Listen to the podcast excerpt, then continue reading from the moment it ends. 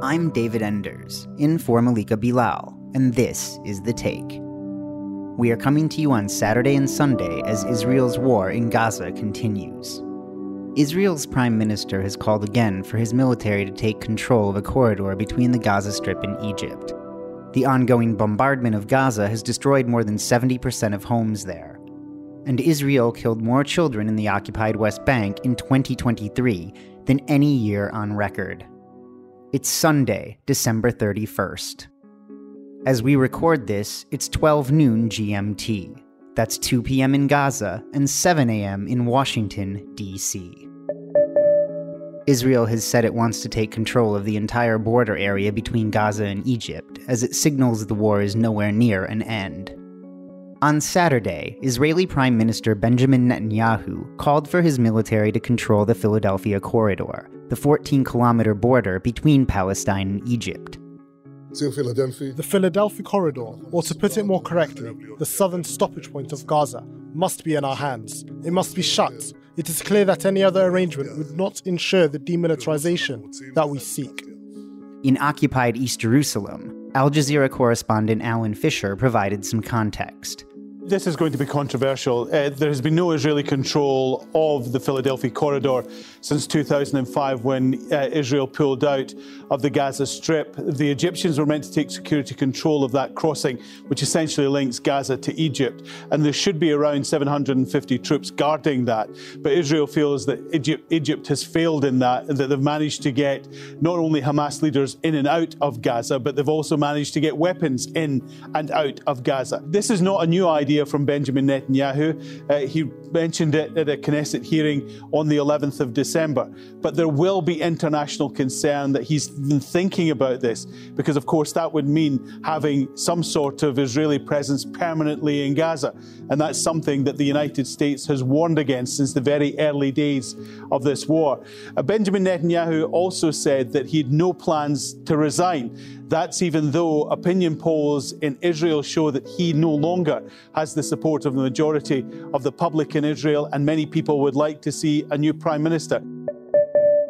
According to the Gaza government media office, more than 300,000 dwellings, more than 70% of Gaza's homes, have been destroyed so far. The war is in its 86th day, with no end in sight. Al Jazeera correspondent Hind al Khoudary filed a report from a camp for the displaced in central Gaza. It's totally dark.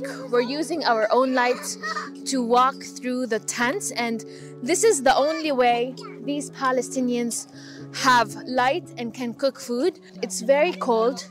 Uh, most of the people do not have winter clothes because when they evacuated from the northern areas and from other areas across of the Gaza Strip, they evacuated without any winter clothes. And at that time, the weather was very warm. Some people do not even have wood and do not have coal and cannot afford it. And they are in the tents, but despite the fact that er, they are in the tents, they are telling us that the tents are very weak and they do not have a plastic coverage and it's very cold for them inside. All of these people had their houses, had their memories, had all of their belongings, and they were forced to leave everything. The United Nations says that Israeli forces killed more Palestinian children in the occupied West Bank in 2023 than in any other year. We have more than 120 Palestinian minors killed by Israeli forces since the beginning of the year. And according to the UNICEF, they say at least 83 Palestinian uh, children have been killed in the past 12 weeks, which makes it double the number of children who were killed in 2022. Al Jazeera correspondent Nida Ibrahim filed this report, speaking with families and friends who have lost loved ones in the city of Jenin. Three children played together here just a couple of weeks ago. Now there's only two. Osama and Jad lost their friend, neighbor, and classmate, Bashar. Only 13 years old, they had dreams and they had plans until an Israeli drone strike killed him on December the 13th. I saw his body on the ground, but couldn't recognize him. When my mom told me it was him, I started crying. He's my dear friend, and he was very close to me. I also cry too.